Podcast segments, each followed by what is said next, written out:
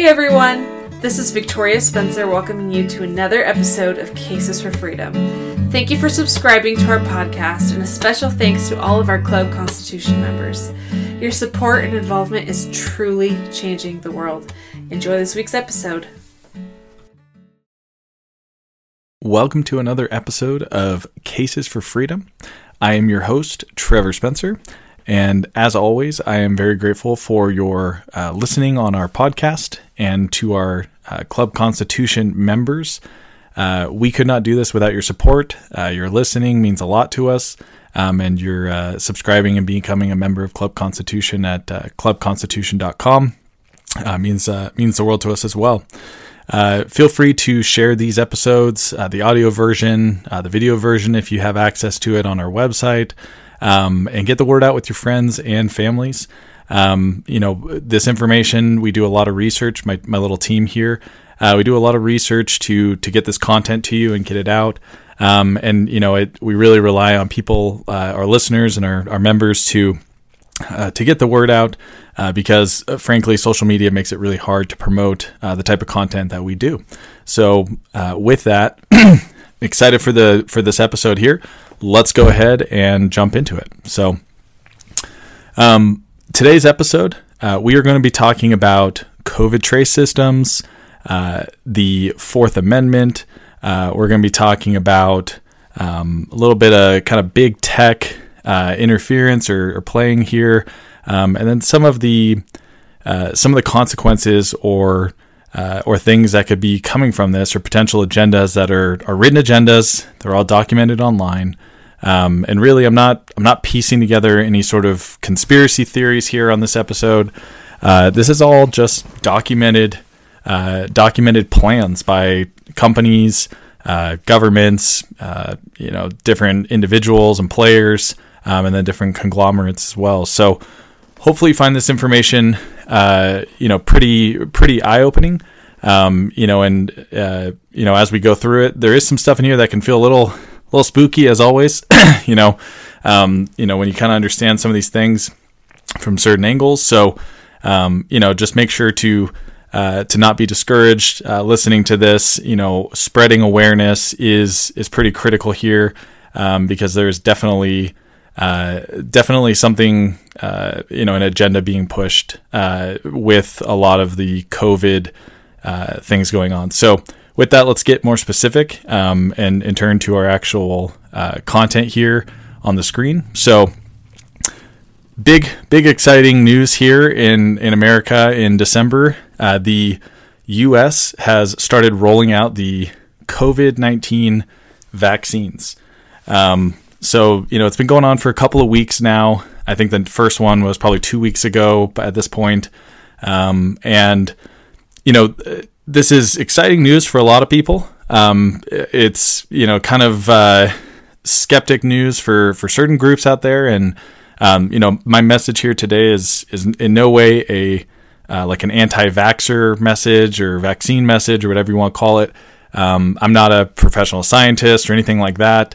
Uh, so you know, really, I'm not I'm not getting into the uh, the mechanics of the vaccine too much, or or whether or not vaccines are beneficial or anything like that. I think there's plenty of videos and debates on that.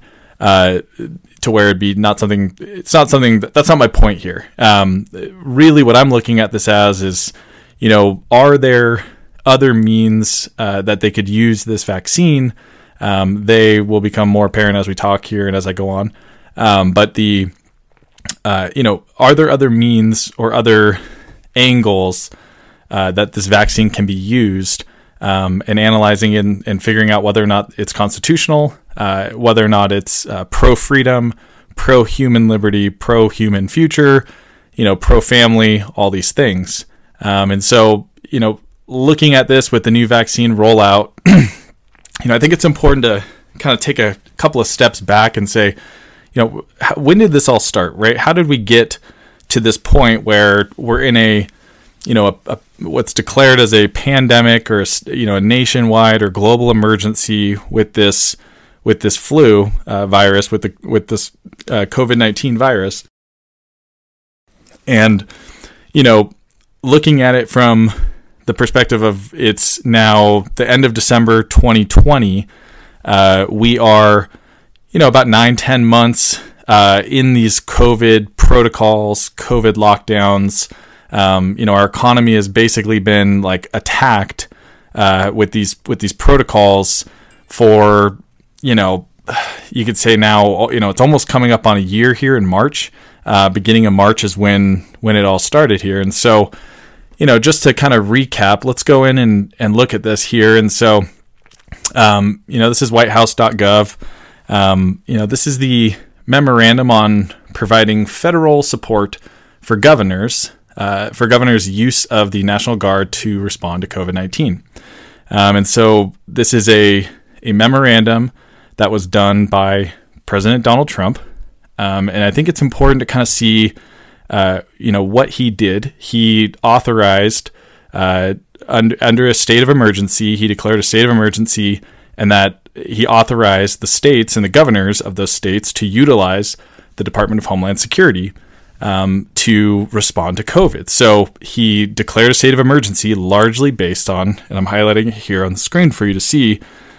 Um, it was in rec- uh, in recognizing the serious public health risk. I, meaning Donald Trump, noted that on March 11th, 2020, the World Health Organization announced that the COVID 19 outbreak had been characterized as a pandemic. On March 13th, 2020, I declared a national emergency recognition, uh, or recognizing, sorry, I have my camera in the middle there, recognizing the threat uh, that SARS CoV 2 poses on the national healthcare systems. So, this is the President of the United States who took the advice from the WHO, the World Health Organization, and based on their recommendation, the World Health Organization's recommendation, he then authorized and gave permission to all the governors in the states. Uh, he declared a national emergency himself, and then authorized the the governors to also do the same and to utilize the Department of Homeland Security uh, to respond back to COVID. So, you know, Donald Trump got his information from a World Health Organization or from the World Health Organization um, and that's the information that he used to create the state of emergency here, or to declare the state of emergency and to authorize the states to uh, create these lockdowns. So, the this is the proclamation that he re, uh, refer, refers to. This is the March 13th one um, that you can go in and read as well, just authorizing again Department of Homeland Security and the state governors to be able to uh, respond to COVID um, so you know, in you know, it's it's not really a political thing. It's more of just kind of how this happened, right? How what was the chain of command? Um, and so, really, this all started with the WHO, right? The World Health Organization is who who. It's a uh, you know, it'll get annoying if it already hasn't. But the WHO was were, was the group that created uh, this. They created the you know the categorization of an emergency here. And so the WHO was the people, they were the ones making, at that time, just projections. Um, these were these were based on projections. These weren't, uh, you know, the rates weren't there yet. Um, you know, it wasn't like you had millions of people dying when they back in March last year. Um, th- that wasn't the case. And you know, before I even go on, I just want to say that you know, there's I have family members that have gotten COVID. You know, we have you know people I know people have died from it. I want to be sensitive of that. It is a real virus. Um, you know, I don't want to be, uh, you know, insensitive to that. So nothing of what I'm saying here is saying, you know, I, that if if you've been affected by this or if it's been tragedy in your in your life or your family's life, you know, I'm not uh, I'm not trying to belittle that.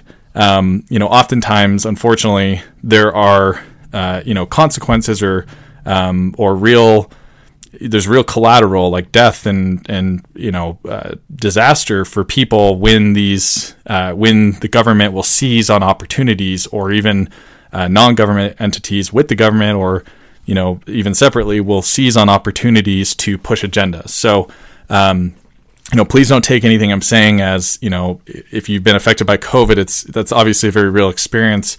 And you know like i said i've had family members that have gotten it and had you know severe health consequences, and I know people who have had family members die from it.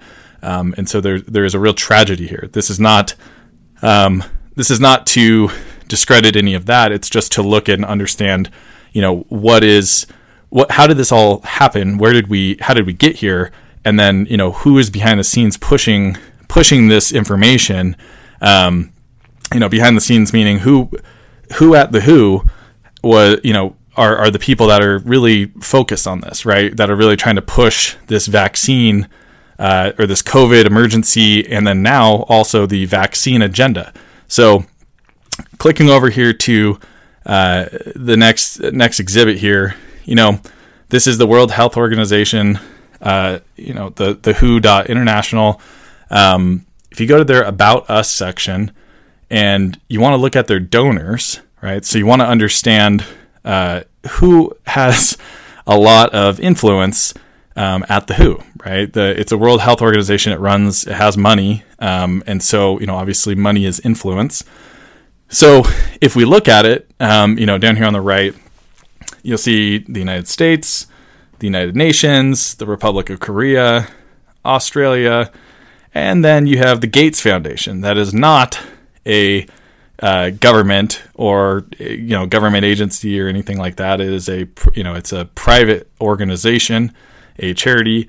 You have the Gavi Alliance, which is uh, another notable one that you will want to hang on to for the end of the show uh, or toward the end of the show. And then also you have, uh, you know, uh, the uh, a handful of other states, uh, or sorry, a handful of other countries, um, United Kingdoms, New Zealand. Then you also have Bloomberg. so you know another you know pretty well known household name that has a significant amount of uh, you know they they are a top contributor right? They make they contribute more than you know the European Commission. Uh, the Gates Foundation contributes more than certain countries. So these people have a lot of influence at the WHO and so you know looking at it from that perspective and saying okay this is you know it was like within a couple days you know Bill Gates got on TV and talked about how you know, you will not be able to return back to normal until the entire world is vaccinated or largely vaccinated, is I think how he put it. At these different efforts, we've never created a new vaccine in less than five years. So this is urgent and it's going to require incredible collaboration. It's going to have to go to 7 billion people. So I am optimistic that one of the vaccine efforts will give us vaccines in the next 18 months.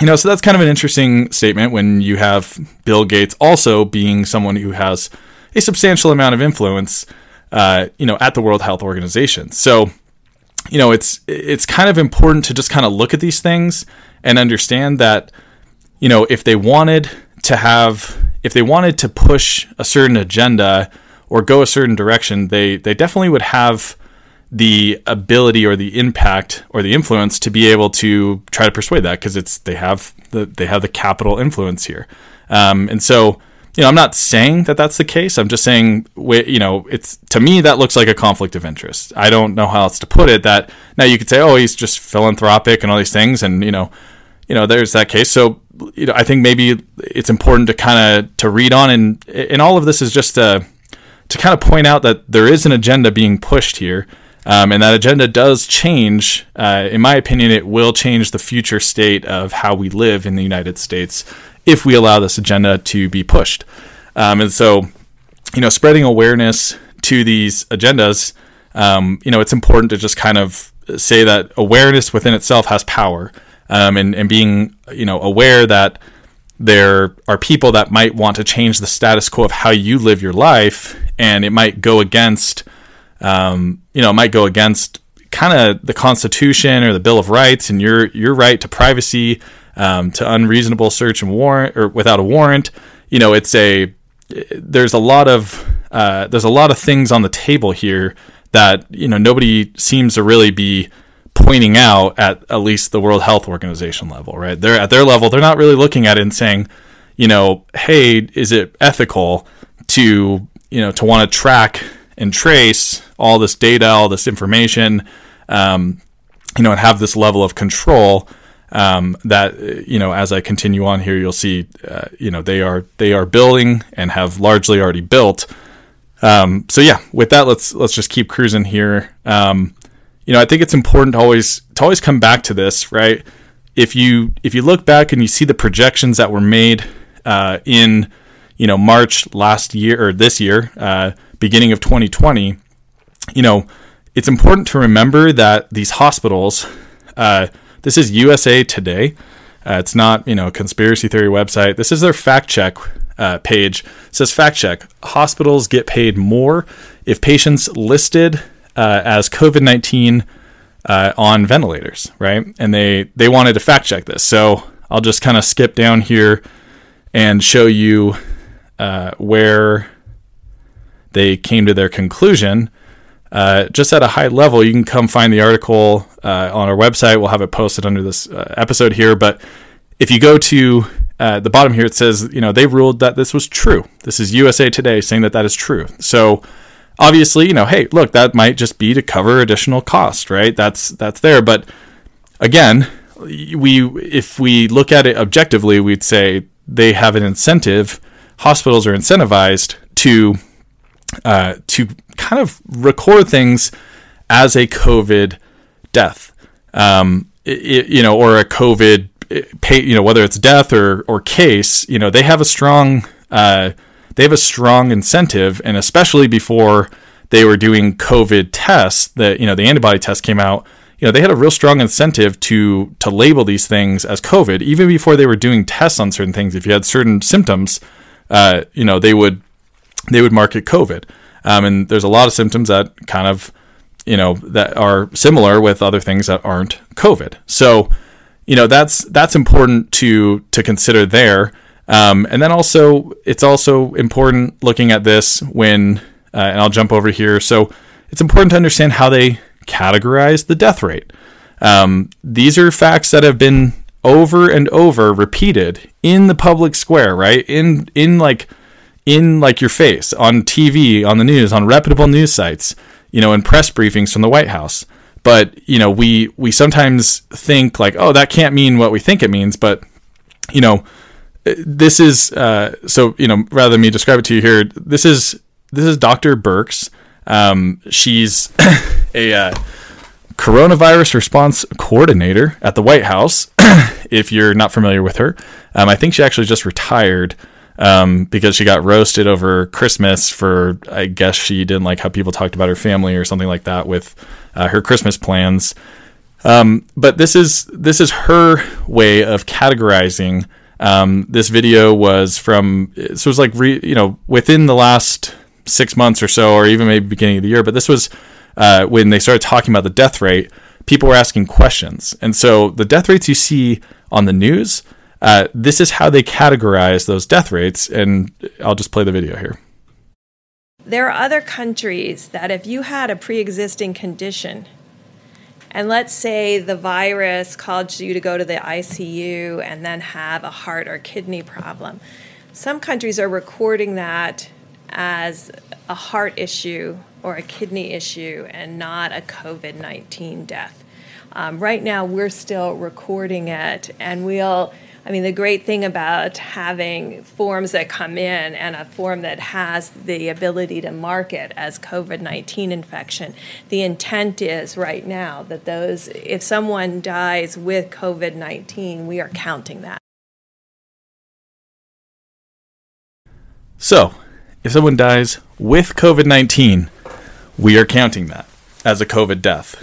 So, again, I'm not I'm not trying to harp on this too much, um, or or discredit again discredit the the reality that there there is a a real virus and it it does impact people's lives. It has unfortunately taken people's lives, um, but it's it's important to understand the mechanics of these of the of the statistics that they put out, the CDC, um, all of these things, and you know that's the you know that's an official from the White House, you know, coronavirus co- coordinator or task force that is saying that the COVID death rate is death with COVID, meaning if you go into the hospital and you have a pre-existing condition, that you know, and COVID maybe impacts that or whatever it may be, it, you know, it they're counting that as a COVID death. If you p- tested positive for COVID and you bled out because you were in a, a, a car accident, that's going into their statistics as a COVID death.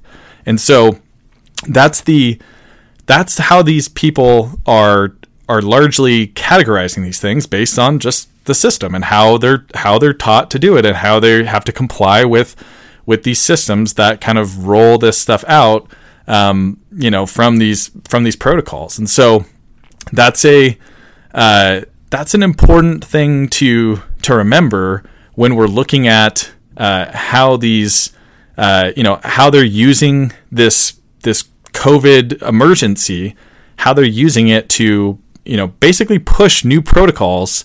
Um, many of which you know, if you're asking me, I don't think they're temporary.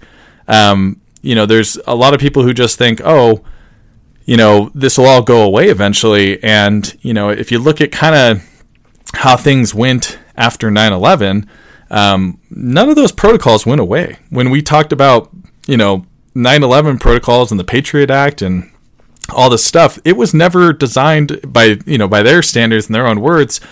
It was never designed that the Patriot Act would even stick around after 9 11. They thought that it'd be a short term temporary surveillance program, and it's still a program, right? And there's, uh, you know, it's a big program, and it's it's definitely a violation to your constitutional rights and your privacy. And so, you know, it, you have to ask yourself, you know, are are these protocols that they're that they're putting in place and already have put in place, and these systems that they're building that I'll continue on and show you more about, you know, are these systems actually are these systems actually uh, are they designed to help or are they and I hate to say it but are people taking advantage of a real a real situation with this virus um, which you know if my understanding is a man-made virus from China that they released on the public. So you know that alone is kind of a sketchy situation when you're looking at an international uh, community like the UN pushing all these protocols you know and, and having a country that's part of that say hey let's go ahead and throw you know a virus into the mix, it's it's kind of a uh, there's some there's some bio weapon terrorism you know stuff that can definitely be looked at in this and say that that's 100% what we're dealing with. And so if someone takes advantage of that and they use it as a way to push you know push greater uh, greater surveillance, less privacy, you know, more data collection from the government um, all these things, even if it's done in the name of safety, we got to be careful and we got to pay attention to what they're actually doing and make sure that we're not just you know being blind uh, to uh, to just giving up more and more of our rights. And a lot of people don't even really know that it's happening in the background. So. Um, I'm going to go ahead and uh, I'm going to end this video here or end this episode here. This is episode uh, seven. It is uh, part one of this uh, this educational series here um, on these COVID trace systems. Go ahead and watch part two in episode eight. Uh, they'll be released uh, right next to each other or shortly after, uh, so that way you can watch them and uh, keep it pretty short here, so you can click through. So see you in, see you at the beginning of part two. Thanks. Hi, all. This is Victoria Spencer. I hope you've enjoyed this episode. Don't forget to like and follow us on Instagram Facebook, and Parler at Cases for Freedom. And remember, the restoration of the Constitution starts with you. See you next week.